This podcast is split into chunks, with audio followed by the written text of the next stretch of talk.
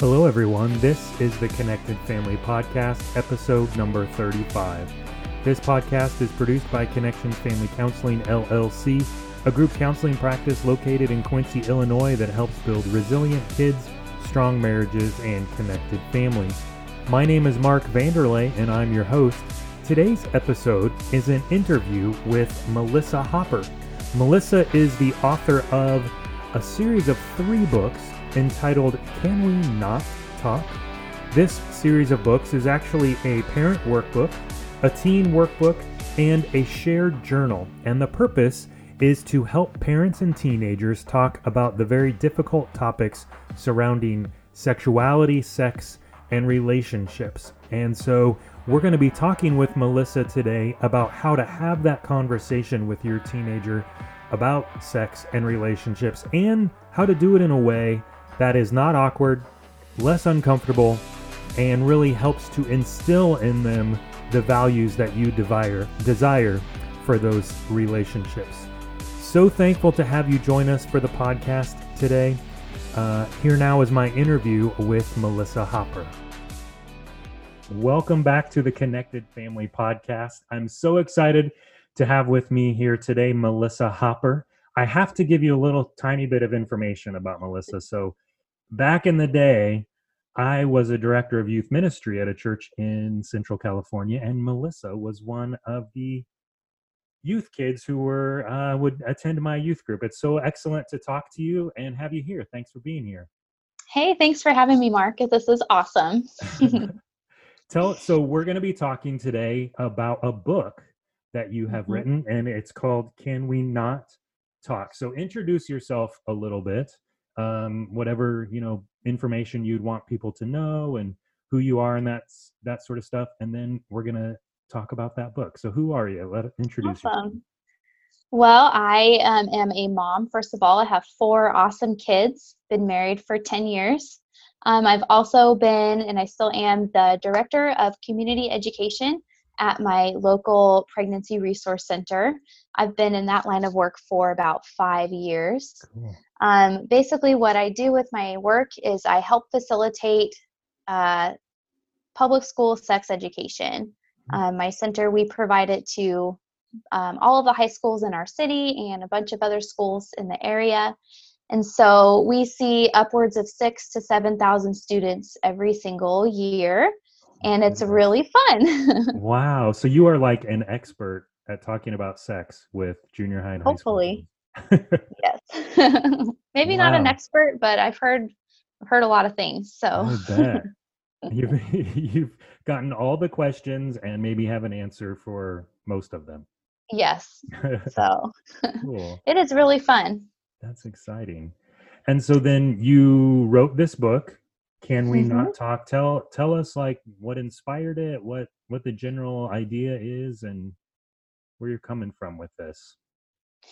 Well, I um, in my line of work, I come across parents very often who have questions. You know, they're um, they want to talk about sex with their teens they want to talk about relationships or they want to just have some of those really deep discussions mm-hmm. but a lot of times they don't know how they think that their teenager doesn't want to hear it mm-hmm. or maybe um, they feel like because of the things they've done in the past that they have no business to be speaking about it to their own kids mm-hmm. and so i had just kind of been thinking to myself like man i wish that there was an easier way for parents to feel confident enough to have these discussions hmm. and not just that but for it to be a two-way conversation not just so that parents can make a speech to their teenager but that their teen feels more open and um, excited and feel like they have more of a, um, a way to share what they're experiencing too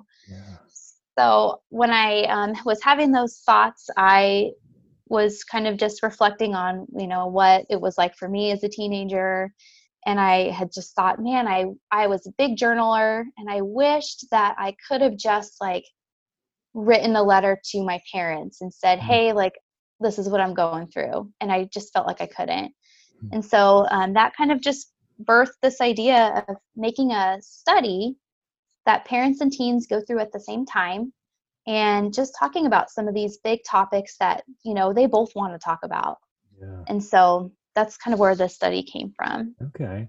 And so it's like a study that they go through together, and there's a journal in, Yep. involved where they're able to, in some ways, write that letter that you were talking about back and forth Yeah. to one another. And yeah, you said, I imagine, and you even said this, is that it really a topic that's super important that both Absolutely. parties, parents and teenagers, want to talk about, but it's like, how do we do it? right And so this helps to facilitate that, hopefully. hmm What do you? sorry you broke we broke up for a second That's all right. That's okay. Okay. Um. So I'm guessing you think parents talking to their kids about sex is really, really important. What is one of the most like? Why do you think it's so important? And what are your thoughts there? Well, I mean, I'm sure you agree with me, like, especially when you're a young teenager or an older teen, your ideas about the world, about sexuality, about love, you're seeing that modeled firsthand by the people that are closest to you. And so, if it's not your parents, it's grandparents or it's other family members. And I think that the messages that they're receiving from their own family is um, going to be more of the lasting messages that they're going to be receiving. So if they're seeing the relationship modeled and they're also getting, you know, the verbal uh, discussion about why something is a certain way, I think that it's um, going to be really important, especially when we have culture to kind of compete with, right? Yeah. You can go on TV or on YouTube and you can see all kinds of examples of relationships, and um, that's really loud and it's really influential. Mhm. So we have to be able to, as parents, you know, use every opportunity we have and make that the louder voice in Hmm. our kids' lives. Yeah. So utilize the influence that we have, the uh, this incredible opportunity as the parents of our teens, and influence them.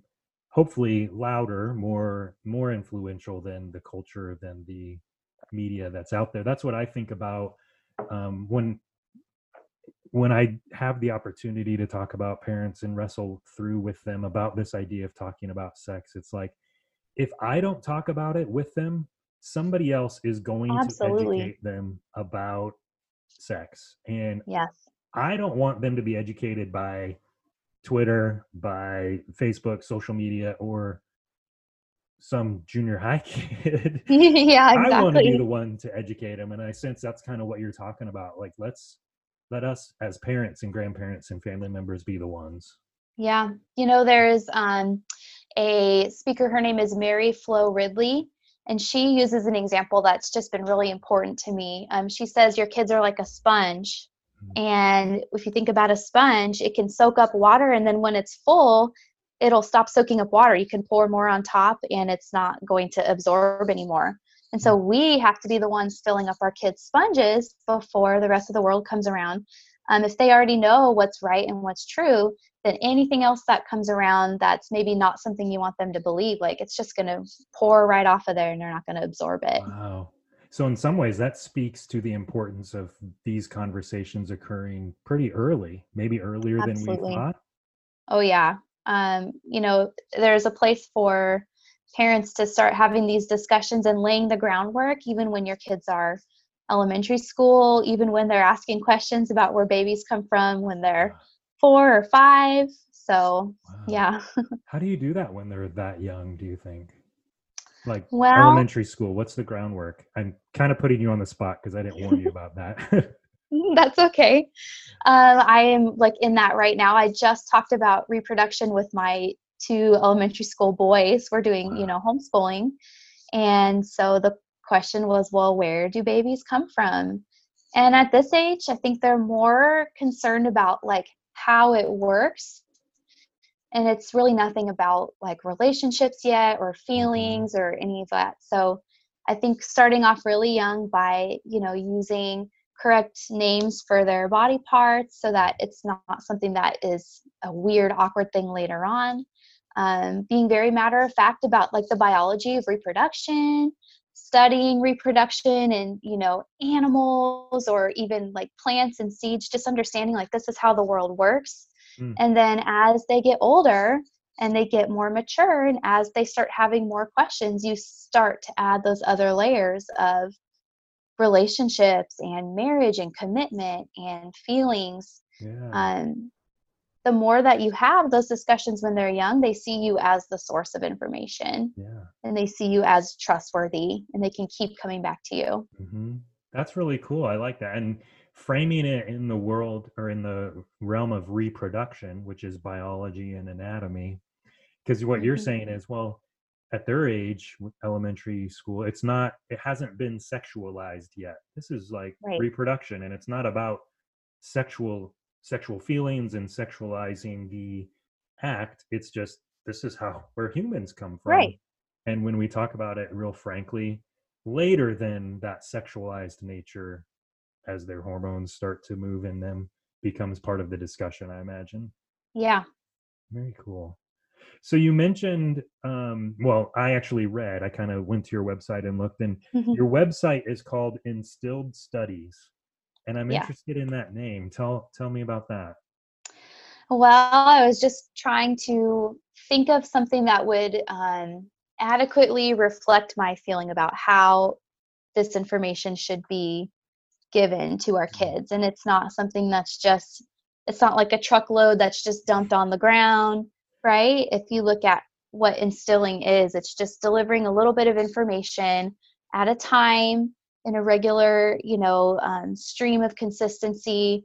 And I think that it, it just kind of allows that truth and that um, those values to sink deeper into your heart and your mind if it's just instilled slowly over time. Yeah. So that's cool. That is the idea. That's the concept I got when I was at your website. I think there was a photo of like a brewing coffee or something on the yep. website and it's like this idea of like slowly over time sharing them with them your values and beliefs and how solid that can becomes then absolutely. for them. Yeah. Cool i like that name i'm gonna stick i'm gonna hold on to that. Thank so then we we get to the the book um can we not talk? Why not talk? We might have talked about that a little bit already but so you're not encouraging people to talk is that correct? No. um, so a lot of times, so part of our high school um, sex ed that we use in the public schools, we talk about how do you have this discussion with your parent about sexuality or gender or you know stuff like that. Mm-hmm. and so often kids are like can we just not talk to them? Can we like text them?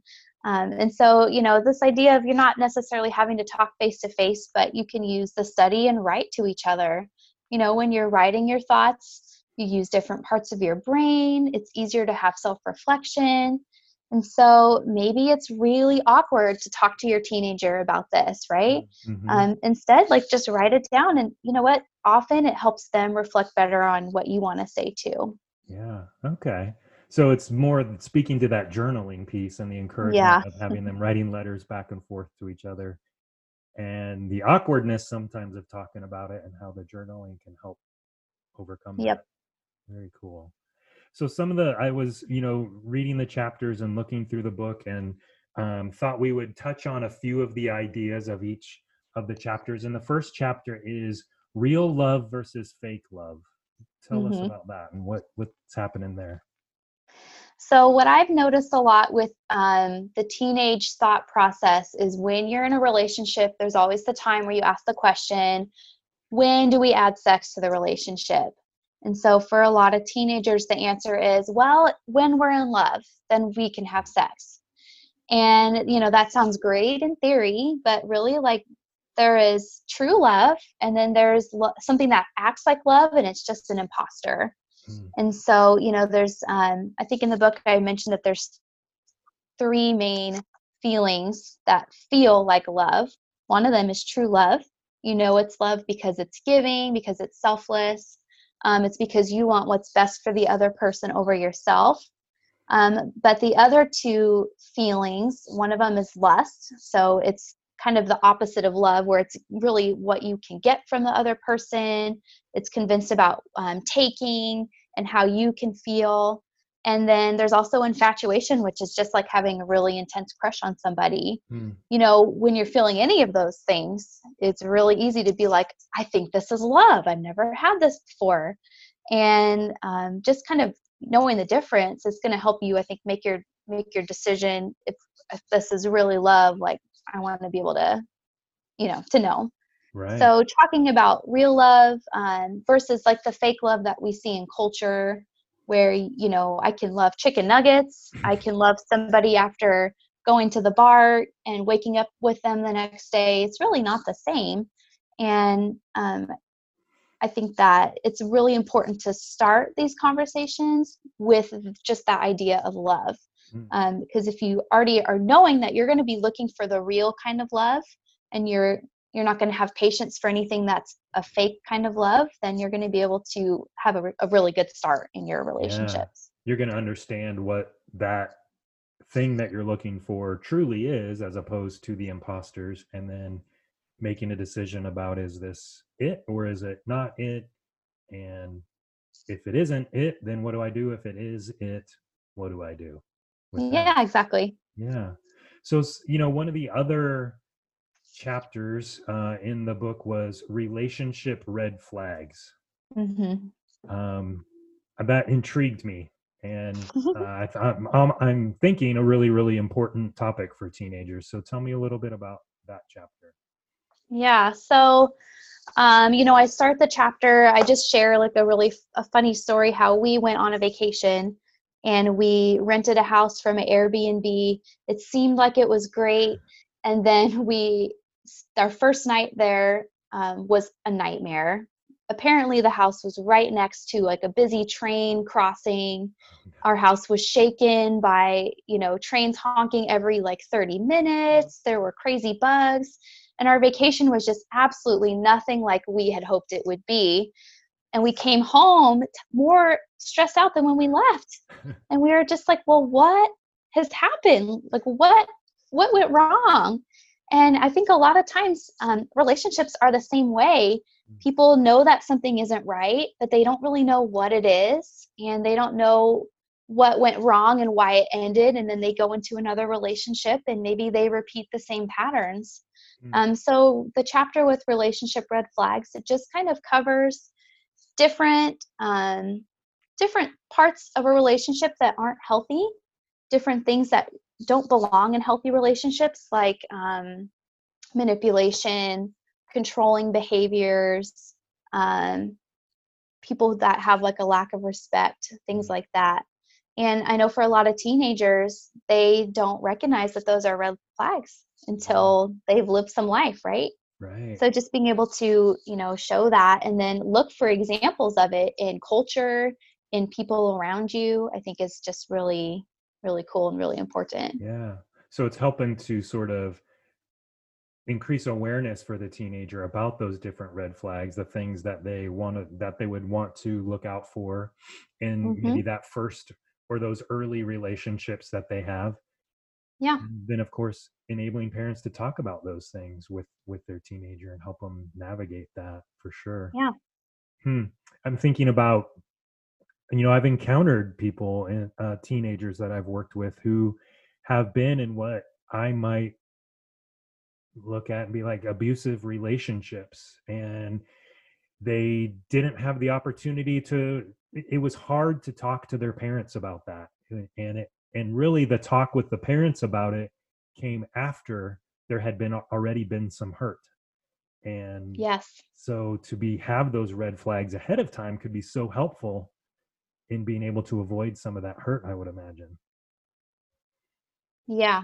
And I think too, you know, for teenagers, they don't want to share with their parents every aspect of their, you know, relationships. And so just for parents to kind of have a more clear um, picture of what are some things that you can notice that are not great here. Mhm. I think it's really helpful just in preventative um, ways.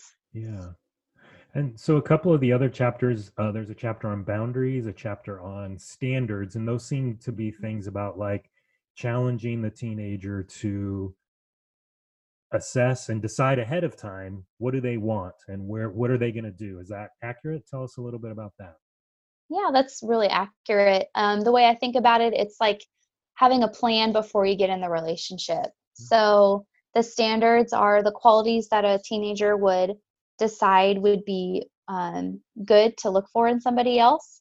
Mm. And then they're also kind of, without realizing it, thinking of the opposite, the things that they want to avoid with somebody else. Mm. And then once they find that person, the other part of that is boundaries. So you you are in a relationship. Have you given thought to how far you want to go and what you want to hold off on? Um, I think that both of those pieces should be thought about and set in place before um, a serious relationship gets going. Hmm. And so that's why they follow up with the question of what is love, because I think that they're really foundational for really any relationship and also with friendships. You Hmm. know, there's a lot of friends that don't understand having boundaries and, you know, privacy. And Mhm. so helping that, um, helping teenagers think through those things without having to learn the hard way, um, I think is really good. And then also, when you talk about it with somebody else, when you have set standards for yourself, having somebody else know about it kind of adds another layer of accountability Mm. where you say, hey, like, you know, this is what I'm looking for. Um, help me not to settle for less than what I think I deserve. Yeah. So, Yeah, that's great. Uh, yeah, and I'm thinking it definitely extends from the discussion of love, where if this is what real love is, okay, then what am I looking for in that person that I'm going to pursue that real love with? And what are what are my decisions about how far I'm going to go physically, even and what I'm going to do emotionally, even at the point where I am in my life right now. Uh, yeah, you know because i i also have encountered you know a number of folks who maybe give a little bit more of themselves emotionally than what they might have planned on originally and then the relationship doesn't work out and that's really really painful particularly Yes. for teenagers absolutely. who might not be ready for marriage you know there's no Mhm. not marriage on the horizon for 5 or 10 years yet so Yeah, if we give too much of ourselves emotionally that can be painful too yeah, absolutely. yeah I think that um, for me personally, I had to learn a lot of those standards I was looking for in somebody. I had to learn the hard way Hmm. by finding who I didn't want, right? And that did lead, it did lead to a lot of um, heartbreak and just, um, you know, teenage angst that maybe I didn't need to be, you know, experiencing Mhm. at that time. Um, when I did finally get it right, you know, I that's when I did find my husband and so I know on a personal level just how important it is to set those for yourself. Yeah. It brings me back to what we talked about with the conversations with parents and Mhm. how influential parents can be and the Yeah. idea of, you know, I think I really think parents want to share their values with their kids. They so badly want to pass their values on. And this is one of the ways to do it. Those ongoing conversations about these, you know, particularly sex and gender and love, but in many topics Oh, yeah. is how we pass on those values um, and influence our kids in that way. Yeah. And you know, I think too, it's really important that parents feel like it's okay to share um, their shortcomings and like the mistakes that they've made in the past. Um, you know, even sharing an example of maybe a bad uh, relationship that they've been in or Mhm. something that they've had to learn the hard way. You know, um, I think sometimes parents feel pressure that they have to have all the right answers and they have to know exactly what to say. Um, but really, like, I think teens, especially, they really resonate with stories and with personal experiences. Mm. And sometimes being able to see their parent in the light that makes them more human than perfect, Yeah. um, I think it really helps also. Yeah, very good. So there's a chapter um there's a chapter on pornography and I've actually done two podcast episodes on pornography, one Okay. of just me talking and one where I interviewed a chaplain at a university and his encounters with um, pornography amongst college age students. And I think it is an incredibly important topic to talk about early Absolutely. And and Mhm. talking with our kids about it and how do you so how do you address it in the book and where do you how, what angle do you take it from Well, in the book, I just refer to a few studies that show what the effect porn has on a teenage brain. Um, and I also take the stance I believe that pornography is not healthy for most people, but especially for teenagers. Mm-hmm. Um, so we take a little bit of time and we look at how pornography really messes up the liking system in your brain and the wanting system in your brain, and how the more you consume pornography, you know, the less satisfying it is. And the more time you're investing in something that's not even reality. And, you know, there's there's tons of stories and examples of people who have really been hurt by believing the lies of pornography about relationships and about dating. And they'll consume pornography they'll get into a relationship they'll realize that this has nothing to do with actual love and actual real life. Mm. and you know at that point there's more than one person there who could be hurt if you're in a relationship. Yeah. And so in the book it just spends a little bit of time you know talking about why pornography is bad.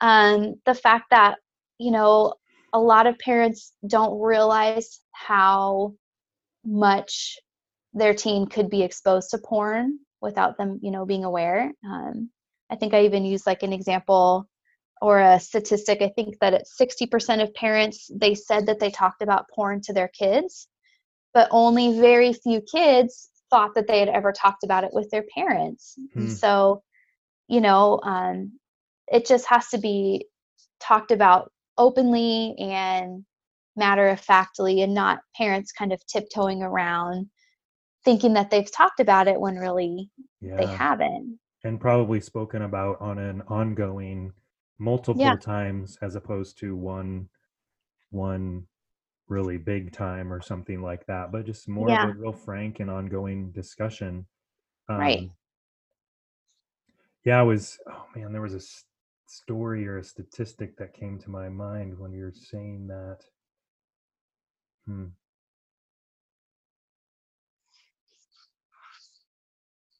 Oh, it was. It was about. It was relating to our discussion on love and real love versus fake love, and the conversation I had with um, the chaplain who had spoken about pornography and he kind of teaches about pornography um, in different churches and schools and stuff he talked about the um, the fakeness of pornography and so if mm-hmm. we're talking with our kids about real love and what real love is then maybe you know they can you know have encountered pornography and be like well this isn't real love so maybe Absolutely. they can spot the fake a little bit earlier if they've been educated in the real thing and but mm-hmm. also you know your your story your comment of just like how what is demonstrated or what is portrayed in pornography as love is not the real thing yeah. and that's where we get sidetracked and get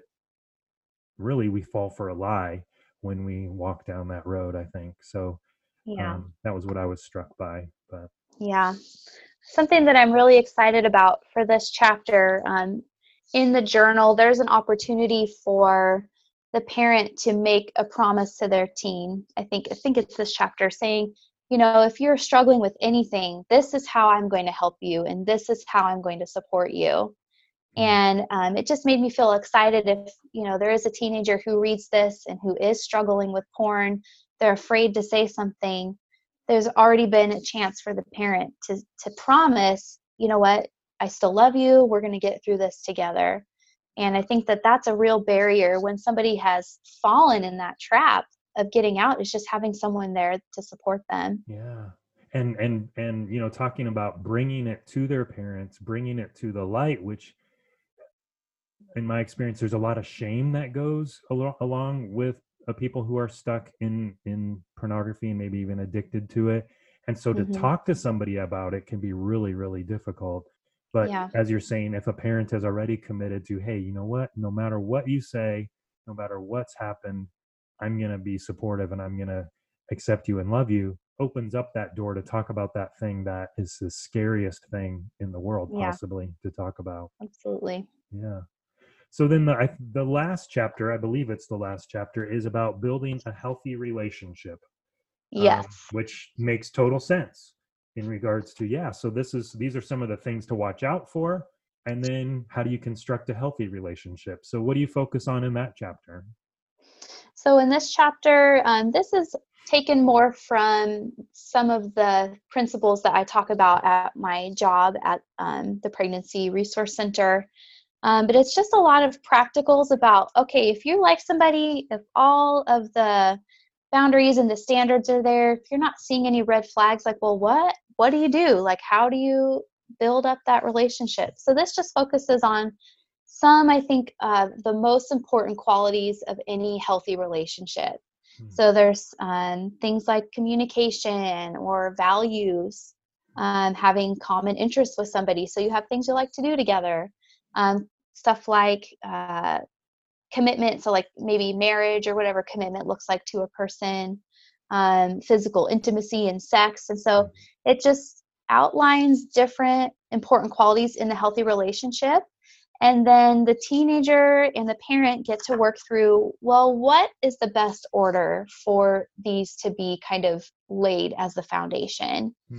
um, you know if you're looking at a pyramid which is what the picture is in the book you know you got to start at the biggest layer at the bottom and that's the biggest foundation. And then um, you have to build up. And so for a lot of people communication is like the most important foundation for their relationship right? And for other people it could be having similar values about you know um, politics or religion. And so with the parents guidance the teenager can start considering what would they like to see in their relationship and what would be the healthiest in their eyes um, knowing that you know not every relationship is exactly the same right. but there are some commonalities between just about every healthy relationship. Okay. Yeah i like the idea of the pyramid that you're talking about as building that foundation for the relationship and stacking on top of that which probably helps make decisions about boundaries and uh, if if the foundation isn't settled or if we're having troubles with communication or some of those lower level um, foundational things, then well, we're probably not moving on to the next level because we know that the foundation isn't solid. Absolutely. Yeah. So, you know, if you're thinking about and and challenging parents and teenagers to talk about sex, to address these topics together, what's the like the one thing you would want them to walk away with from if they were listening to this podcast for instance and they walked away what would what would be that really important point hmm. I think overall i think respect is one of the main the main thoughts and ideas. You know you have to have respect for each other to have these conversations. You have to have respect for yourself if you actually want to have healthy relationships. Um, really i think respect is one of the common denominators. If you don't you know if you don't respect somebody else then you're not going to respect their boundaries. And if you don't have um you know uh if you don't respect what your teenagers thoughts and feelings are then any conversation you have with them is not going to be productive. And so just coming together and understanding like hey i am a human with flaws and they're a human with flaws but you know what? Together like we can make some good have some good discussion and you know make some good decisions together. I think that's yeah. probably really important. Yeah. I love that idea of respecting the teenagers view and opinions and beliefs and i yeah. think that's a hard transition for parents to make where when yeah. they're by the time they're teenagers they have their own perspective on life they mm-hmm. have hopefully internalized some of your beliefs and values, but also they're probably experimenting with some beliefs and values that are different than yours. And yeah. talking about those things and respecting those things goes a long ways towards opening up the opportunity to have conversations. If we're not respecting those things, we probably won't get to hear much about them. Right. Um, well, I really, really appreciate the opportunity to talk to you about this and hear about the book and hear get caught up with you um, in regards to your life and how things are going. If people want to purchase this or you know find out more information about you and what you're doing and instilled studies, how do they do that? Where would they go? Um, they can check the website, which is instilledstudies.com. Okay. They can also follow my Instagram, which is Instilled Studies. Um, and I also have a Facebook page called Instilled Studies. Hey, so it's not that many hard options. to find. Excellent. Well, again, um, thank you so much. Thank really you. thankful to have had this conversation and look forward to having these discussions or not discussions, these journal writing back and forth with either my boys um, or my daughter when when it gets to be that time. That's and awesome. just really hopeful that um, more people get to hear these messages and go through the study and and that it's that it's fun for you and and you get to you influence the people in the way that you want to. yeah, that's my hope. We'll Yes. see. Thank you for listening to the Connected Family Podcast. We're dedicated to helping you build resilient kids, strong marriages, and connected families. If you'd like to continue the conversation about talking with your teens regarding sex and sexuality, please join our Facebook group at facebook.com backslash groups backslash the Connected Family Podcast. This group consists of additional resources, discussion regarding episode topics, and support for building a connected family. You can also follow us on Instagram at Connections Family Counseling or our website at connectionsquincy.com.